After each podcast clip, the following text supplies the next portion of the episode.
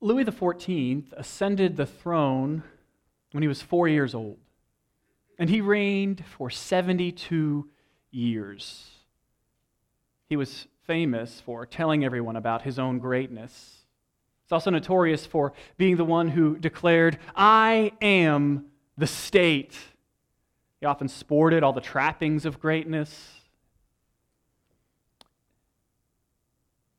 But he died, like all men. Still, Louis, even at the moment of his death, had made arrangements for his greatness to be on display.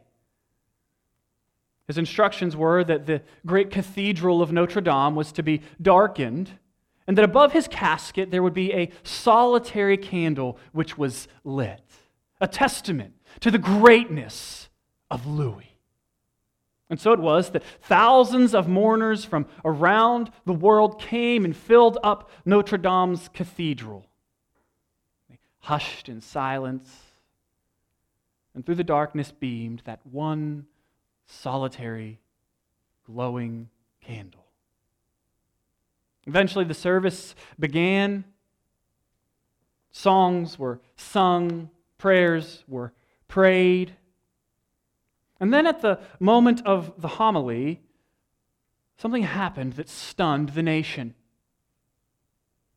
The bishop, who was presiding over this official act of state, came out from behind the pulpit, bent over, and snuffed out the candle. Gasps filled the cathedral. Upon returning, his station behind the pulpit and an open Bible, he pronounced four words that rang out through the darkness Only God is great. And that's going to be the, the main idea of our text this morning as we turn our attention to Acts chapter 8. Only God is great. And I'm going to exhort you this morning to get over yourself, to get over your greatness, to get over trying to be somebody, and instead give yourself to Jesus. We'll work through the text in two parts. We're going to talk about Simon, Magus, or the magician, and Peter the apostle. Let's pray. I'll give you some context and whatnot, and we'll get started. Father, we come before you this morning humbly as children waking their parents in the middle of the night and asking for a drink. We are thirsty and tired. We, we just need you to meet our needs. Need you to give us grace this morning. We've come as great sinners in need of our great Savior. Come as those who have faltered and failed this week. But we thank you that you are faithful even when we are faithless, and that you've put us back on our feet again. Pray that you would forgive us our sins and that you would help us to enjoy the freedom and the delight of knowing Jesus. By your word, we ask that you would shape us this morning more and more into his image. Give our attention to you. Focus our minds on you in these next moments. Cause our hearts to thrill at the beautiful cross and the magnificent resurrection of Jesus. This we pray in his name. Amen. So we're going through the book of Acts, and we've summarized the whole book as Jesus goes up, the Spirit comes down, and the church goes out. In chapter 1, the resurrected Jesus is teaching his disciples all about the kingdom of God. and how they are going to bear witness to his victory over death and over sin in Jerusalem, in Judea, in Samaria, and on to the ends of the earth. After telling them what they're going to do and how they're going to bear witness to him by the power of the Holy Spirit, he then ascends to his throne in heaven through the clouds. And it's there he sits, and it's there he rules from, it's from there he reigns. And in chapter 2, on the day of Pentecost, the Spirit comes down. So we've got Jesus has gone up, the Spirit has come down. The Spirit fills up his people, and the church is born. Forgiveness of sins through trust in Christ is proclaimed. And for the first time in history, Christians fill Jerusalem. Things are going well for the church, but what we find in the next few chapters as they unfold is the church faces great persecution. Yet, in the midst of each and every persecution, the word of God prevails. The apostles are put on trial, but the word goes forth.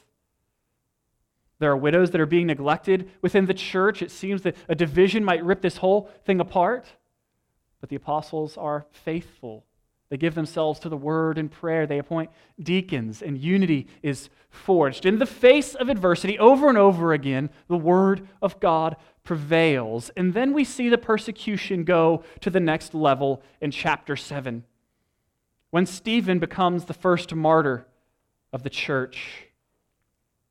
He's accused of blaspheming the temple,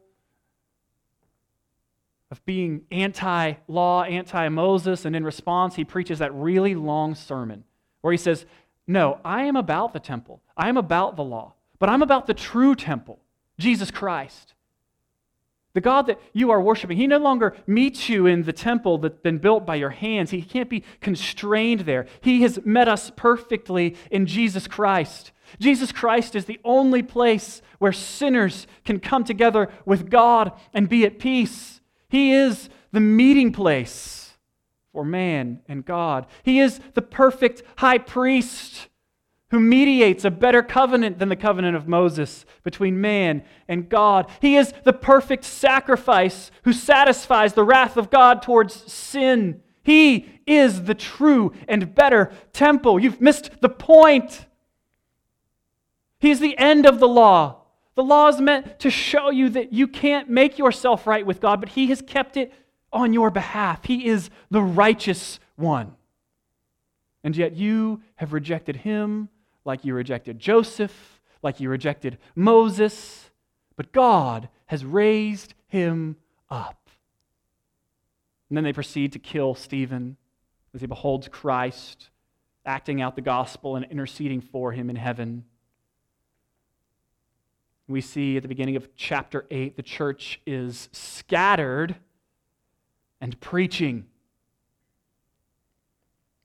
that's the main thing that we're supposed to see in these first, really all of chapter 8, and here in these first 25 verses of chapter 8, is that in God's providence, the persecution of the church becomes the catalyst by which the gospel is proclaimed outside the walls of Jerusalem.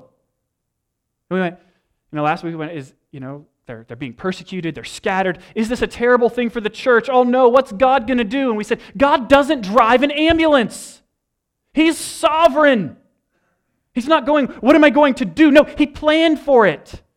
We said, look, Acts 1 8. Jesus said they're going to bear witness not only in Jerusalem, but in, well, where are they scattered? Judea, Samaria. Eventually to the ends of the earth. God is accomplishing his purposes even amidst this great evil. And so last week we looked at the gospel to the, the Samaritans, and that's kind of the headline of this chapter. The gospel goes to the Samaritans. The Samaritans are part of the same body of Christ as the Jews. They are united in Jesus. Right? That's kind of the big picture of Acts chapter 8. That's the headline.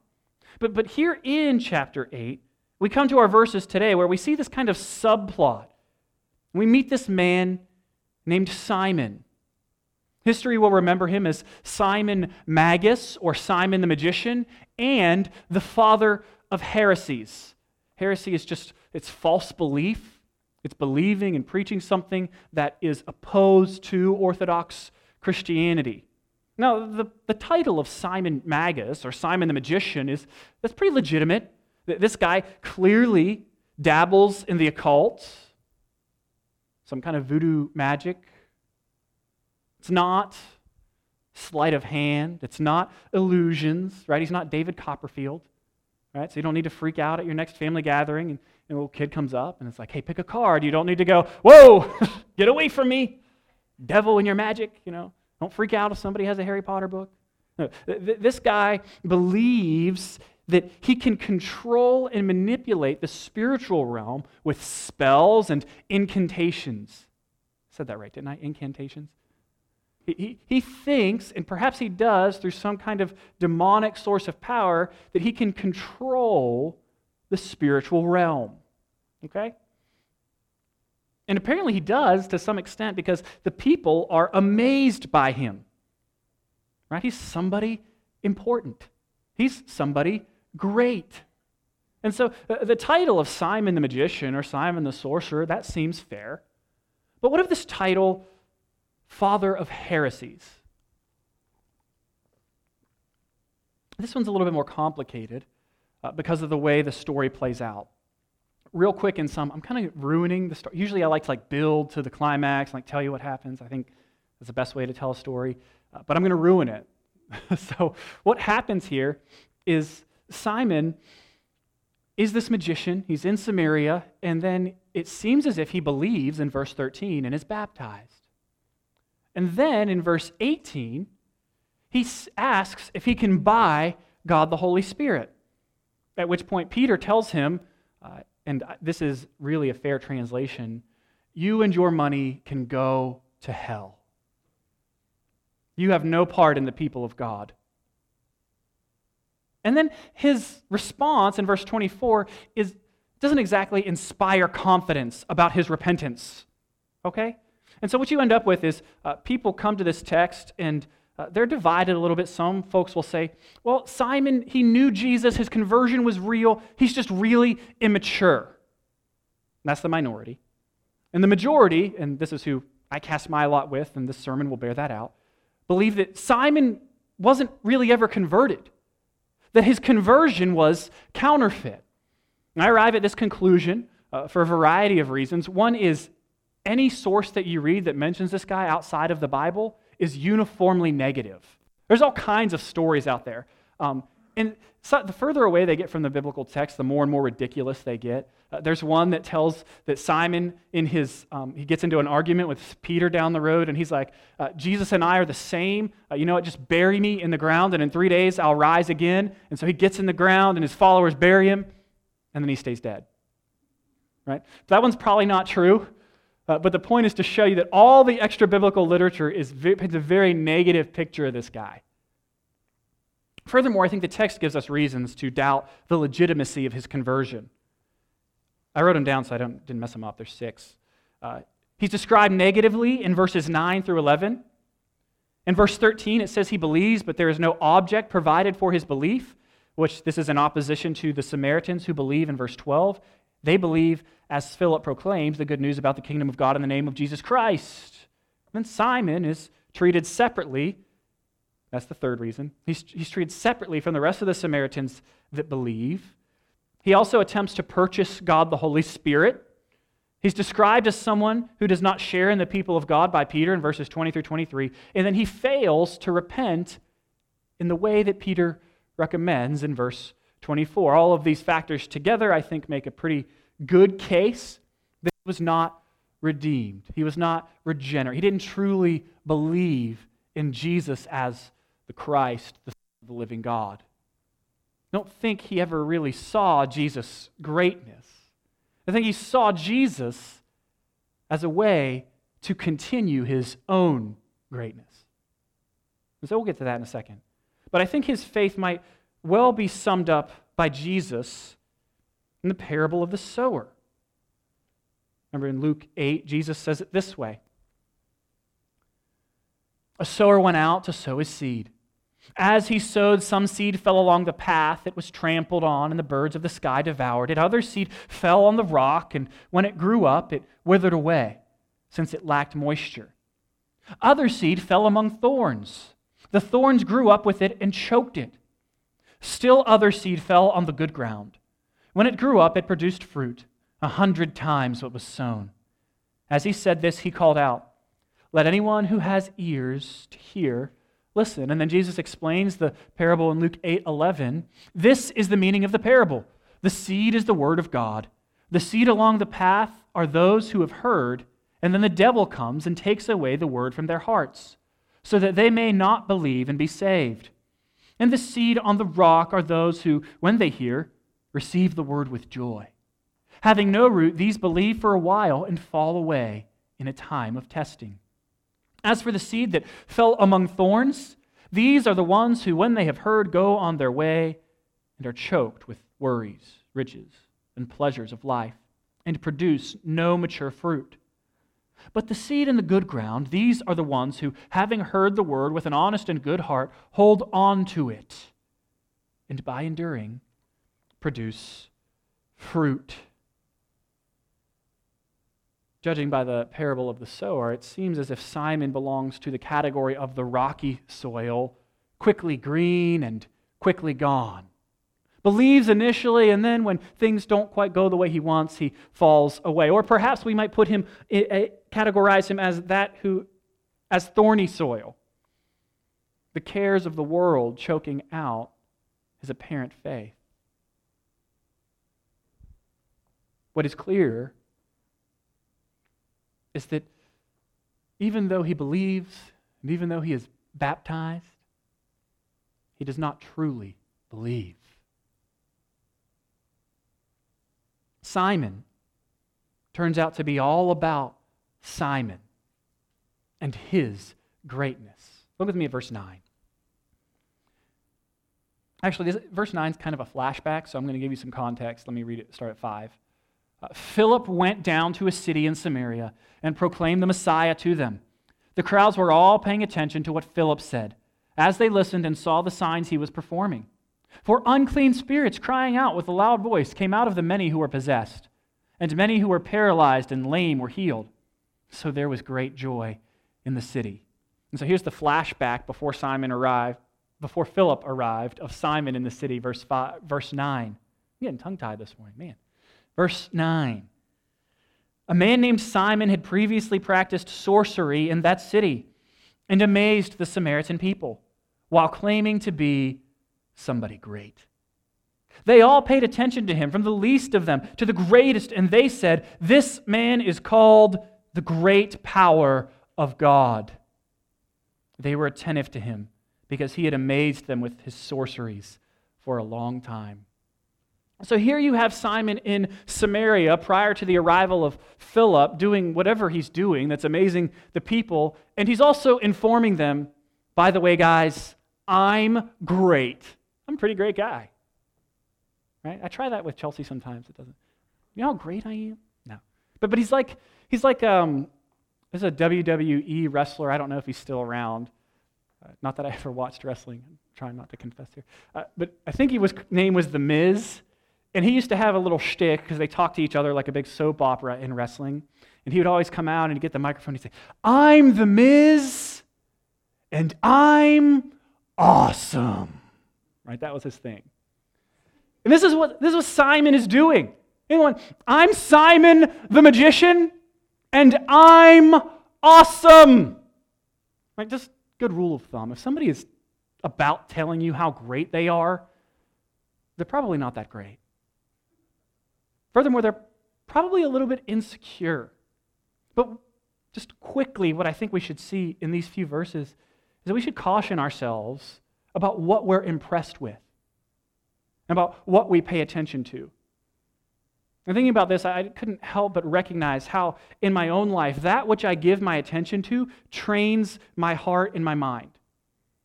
What you pay attention to is what you think about. And what you think about, what you set your mind and set your heart on, will eventually show up in how you are living. And I can't imagine that giving their attention to someone who is all about their own greatness resulted in a lot of positive fruit in their lives. Be, be, just be careful who you are impressed with. Be careful about what you consume. What we put our attention on can lead us closer to Jesus or further away from him. The attention of the entire city is on Simon the Great, Simon the Amazing, until that jerk Philip shows up. Verse 12. But when they believed Philip, as he proclaimed the good news about the kingdom of God in the name of Jesus Christ, both men and women were baptized. Even Simon himself believed. And after he was baptized, he followed Philip everywhere and was amazed as he observed the signs and great miracles that were being performed.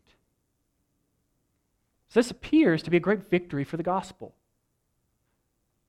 Certainly, many in Samaria believe, they're baptized. And then we have this note in verse 13 even Simon believes and is baptized. And if that was the end of the story, I think we could chalk this one up. Man, this is awesome. The gospel can save anyone, and we certainly believe that. Anyone who will come to Jesus empty handed and say, Forgive me of my sins. All I have is you, Jesus. You are my Savior. You are the Lord of my life. I will follow you anywhere. Yes, anyone can be saved. The gospel is for anyone who will get weak enough to entrust themselves to Jesus Christ. Anyone can be saved. It'll show up with, with Saul, who wrote most of the New Testament after persecuting the church. But it turns out, as we looked ahead already, not to be the case in the case of Simon.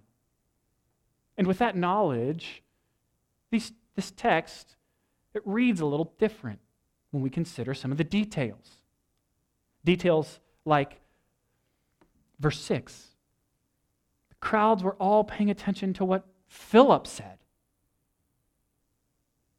And then we juxtapose that with verse 10, what we read about Simon. They all paid attention to him. Or verse 11. They were attentive to him because he had amazed them with his sorceries.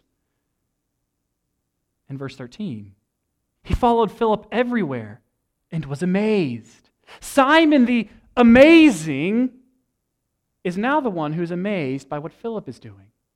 The people followed Simon because he was able to amaze them. And now, Philip has showed up doing something more amazing. And so everybody is believing in Jesus and being baptized. And we don't have to do a whole lot of thinking to figure out how Simon gets to where he is, right? He can read the writing on the wall. This guy seems to be more powerful than me. Everybody else is pretty amazed. I need to figure this out. You know, I got to figure some things out. I'll believe in Jesus. Oh, you, you say he's God? Okay, I'm, look what they called him in verse 10 the great power of God. Oh, it's another guy that thinks he's the great power of God. Sure, I'll believe. Oh, we, we do this ritual. I'm, I'm in. I'm not going to make anybody mad, but I am going to, I'm going to pal around with Philip. And I'm going to figure out how he's doing these signs and these great miracles and these wonders. Simon doesn't come to Jesus for Jesus, he comes to Jesus for the signs. It's like if I'm sitting with one of my children and I point out the window, look, one of our two groundhogs. That's, that's the kind of exotic animal you get around here. One of the two groundhogs is standing on his hind legs. And instead of looking out the window at the groundhog, it's looking at my finger. Like, uh, what, what are you talking about, Dad? Probably when they're younger, like baby age. And the point is, is that they get obsessed with the sign, but not what the sign is pointing to. With me? And this is what Simon has done. He, he is obsessed with the power of the Spirit, with these amazing works, so much so that he misses the amazing God that they're meant to point him to. He thinks, I'll come to Jesus because Jesus will help me be more amazing. It'll be good for my brand. I can learn these tricks. What about you? Have you come to Jesus because you think he'll make you more amazing? He'll help you to be somebody, somebody great? Do you, do you come to Jesus because you think somehow coming to Jesus will help you get more of what you already have, more of what you already want? I think we're so guilty of being motivated like Simon, being about my brand. And I'm, listen, you can confess at some point in your life, you've wanted to be somebody important. You've measured how important you are on all just basis of all kinds of ridiculous things. How big your family is, how close knit it is, your job, your Facebook friends, Twitter followers, what you do, the house you live in, the car you drive, the things you're able to do. You've gone, this is what makes me somebody. As Christians, what we're supposed, what's supposed to happen when we come to Jesus, we're supposed to go, that's not who I am. I don't measure my identity based on all of these external things. I'm happy to be a nobody because Jesus is all the somebody I need. He's who gives me my identity and my sense of worth. I don't need to be somebody because He is great. I don't need to be worried about my greatness because He is glorious. I think as Christians, we need to always be asking ourselves Am I following Jesus because I think He's going to help me be somebody or make my life great?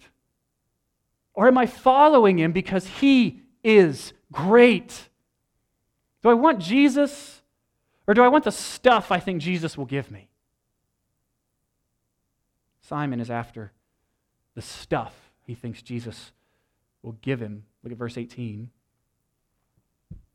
When Simon saw that the Spirit was given through the laying on of the apostles' hands, he offered them money, saying, Give me this power also, so that anyone I lay my hands on may receive the Holy Spirit. Simon has a misunderstanding of the gospel, has a misunderstanding about how things work in the church. He says, These guys have this power. I want this power. I want the Spirit, and I want the ability to give the Spirit to others, just like the apostles. His first mistake is thinking that the apostles have any kind of control over the Holy Spirit of God.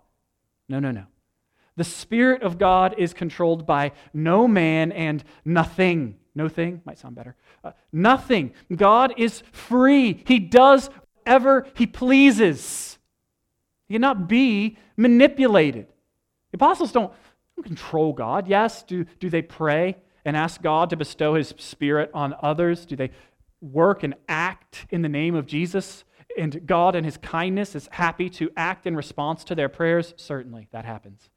But God is not forced or coerced into obeying them.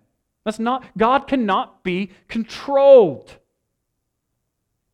He's not a tame lion. The second mistake is his thinking that somehow money can buy him place in the church, buy him these abilities. This is where we get the term simony from. Maybe you've heard that. That refers to the medieval practice in the Catholic Church where people would actually buy church offices. And they called it simony based on this passage.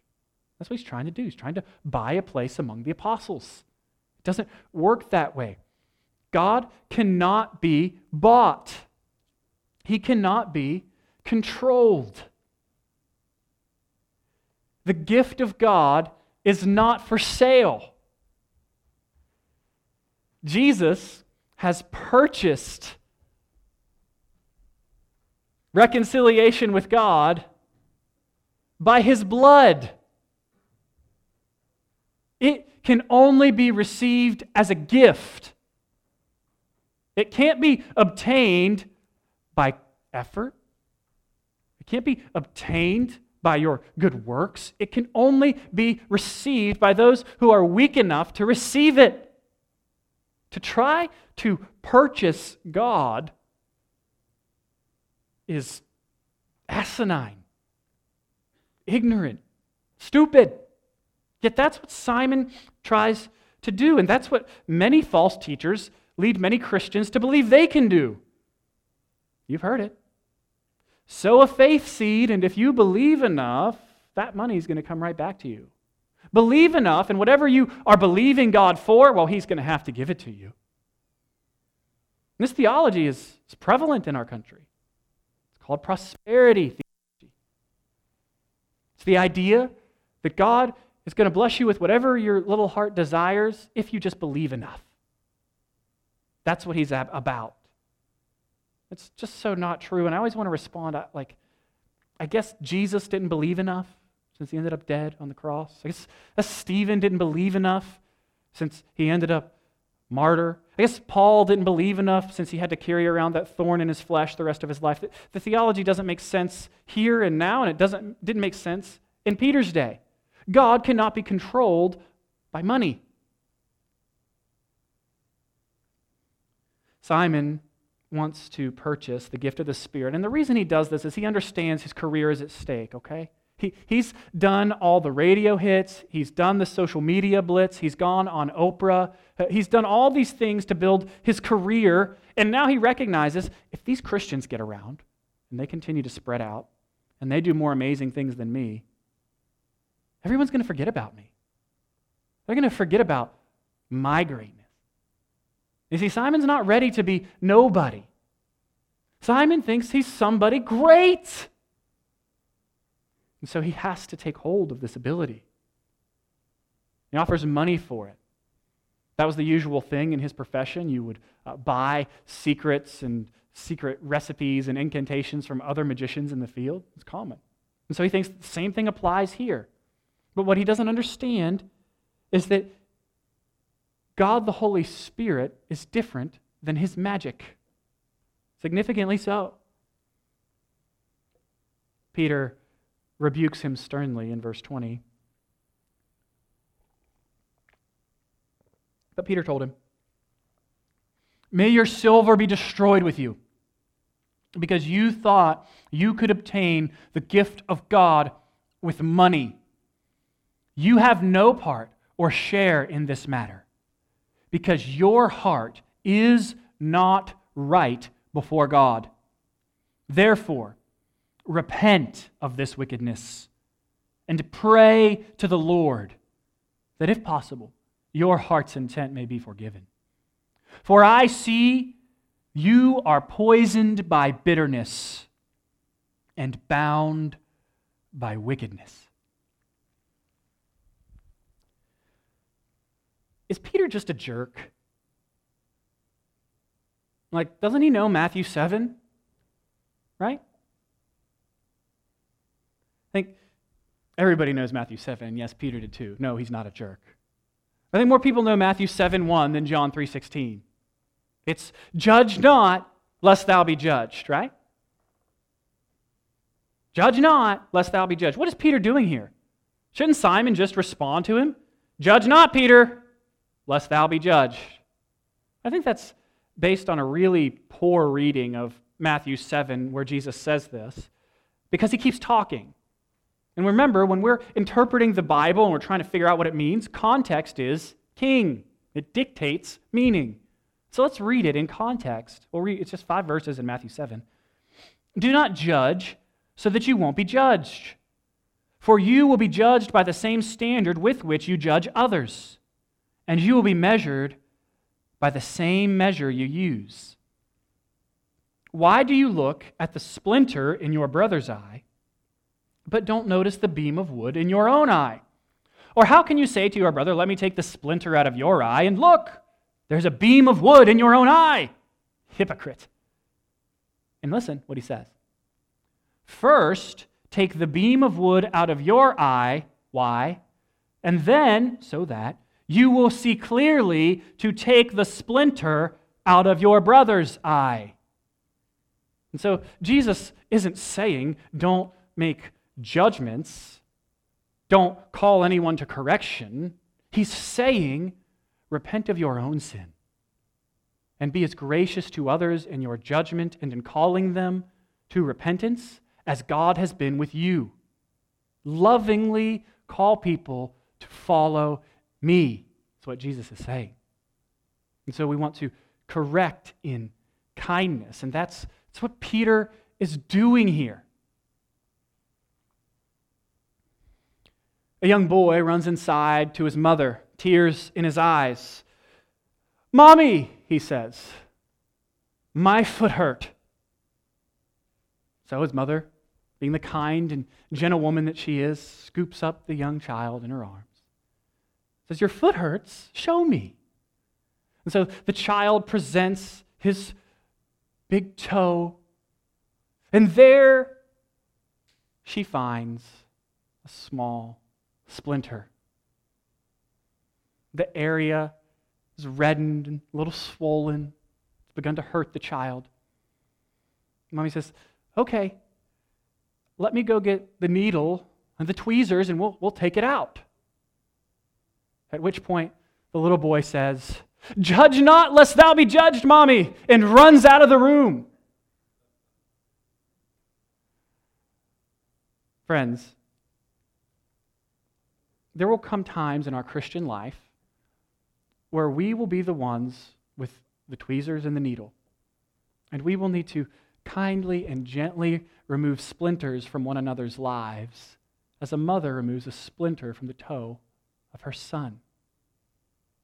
And there will be other times when we are the one with the splinter. And so when one of your brothers or sisters comes to you with tweezers and a needle, the right response is not, Judge not! And kicking and screaming and running away. The proper response is to invite correction. That's hard. Husbands, how do you do when your wife corrects sin in your life? Wives? How do you do when your friends correct you? Judge not! Or do you invite it? Children, how do you do when your parents correct you? You scream? Or do you invite that correction as the kindness of God to you? Only a fool rejects correction. Proverbs 9 8 says, Don't rebuke a mocker, or he will hate you. Rebuke the wise, and he will love you. The wounds of a friend are trustworthy. And the physician's scalpel cuts to heal. The tweezers and the needle are for your good. Because guess what? If you leave that splinter in there, it's going to get infected and it's going to hurt you worse. As Christians, we lovingly correct one another and we lovingly invite correction into our lives because we want to be holy like Jesus. And we don't want sin to destroy us. Invite correction. That's not what Simon does here. Peter tells him sharply, You and your money can go to hell. God cannot be bought. Your heart is not right. You are caught in bitter envy. You are in the bonds of wickedness. You don't have any part in the people of God. Repent so that you can be forgiven. He's come to Jesus. Pray. And Simon says, Pray to the Lord for me, so that nothing you have said may happen to me. Notice he refuses to pray for himself and instead tells Peter to pray for him. Peter's like, hey, you got to pray. You've got to come to God. You've got to put your faith in Jesus. And Simon says, I'm not going to do that. You pray for me. Maybe you've done this, or maybe you've been around people like this in your life where you, you're trying to offer them spiritual counsel. You say, Come to Jesus. It's what you need. And they shrug and go, No. You, you pray for me, though. It comes a point where we have to put our faith in Jesus. We have to decide that Jesus is first and I am second, where we have to take up our cross and follow him. And Simon, well, he can't, can't deny himself. He's somebody great. So he tells Peter, No, you, you pray for me. This is a wrong response to correction.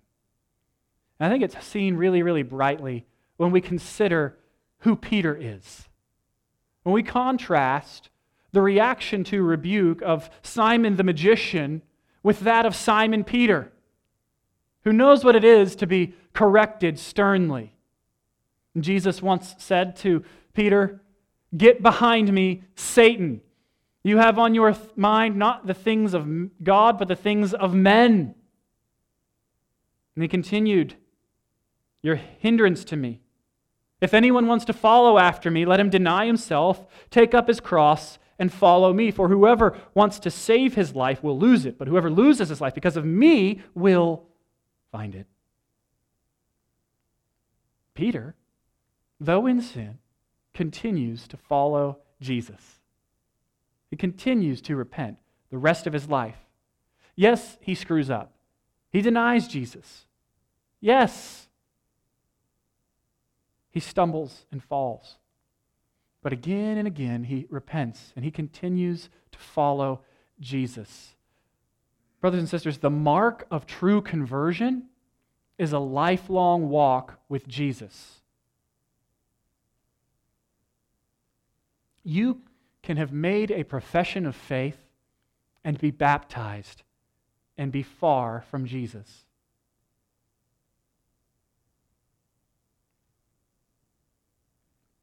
Something to consider.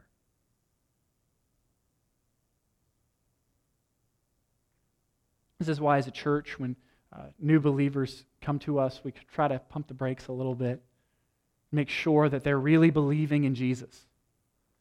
And then when they are, when we consider them as candidates for baptism, we say, or I'll say, I think you've become a Christian. And they'll say something, I, th- I think I am, I'm I think I'm a Christian too. I'll say, that's awesome. Praise God. We'll see how the rest of your life plays out. Because that, the proof will be in the pudding. If you continue following Jesus, you will prove yourself true or false.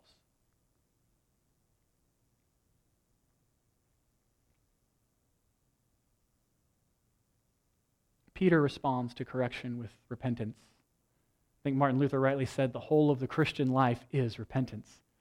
It's daily, weekly, yearly resolving to follow Jesus.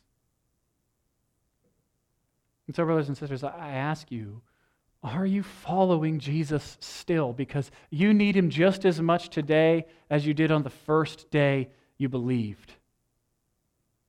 What is your life about? Is your life about your career or your greatness? Examine its fruits. What do you spend your time on? What do you pay attention to? Friend, are you about your greatness being somebody? Only God is great. Let's pray.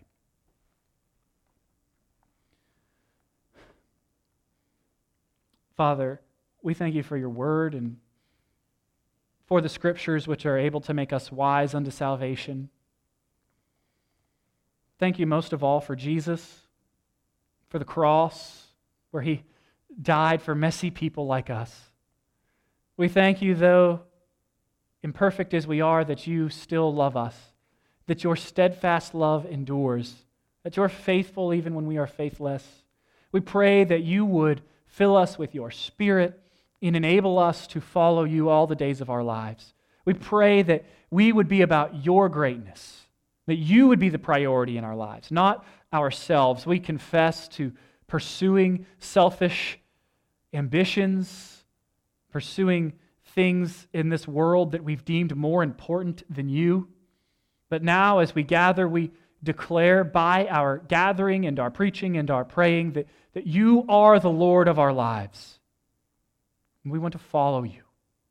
And so we ask that you would help us to examine ourselves to see whether or not we are in the faith.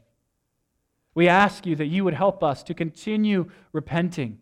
We ask that you would help us to correct one another when necessary and always to be inviting correction so that we might be more like Jesus, that we might become in practice what you've declared us holy.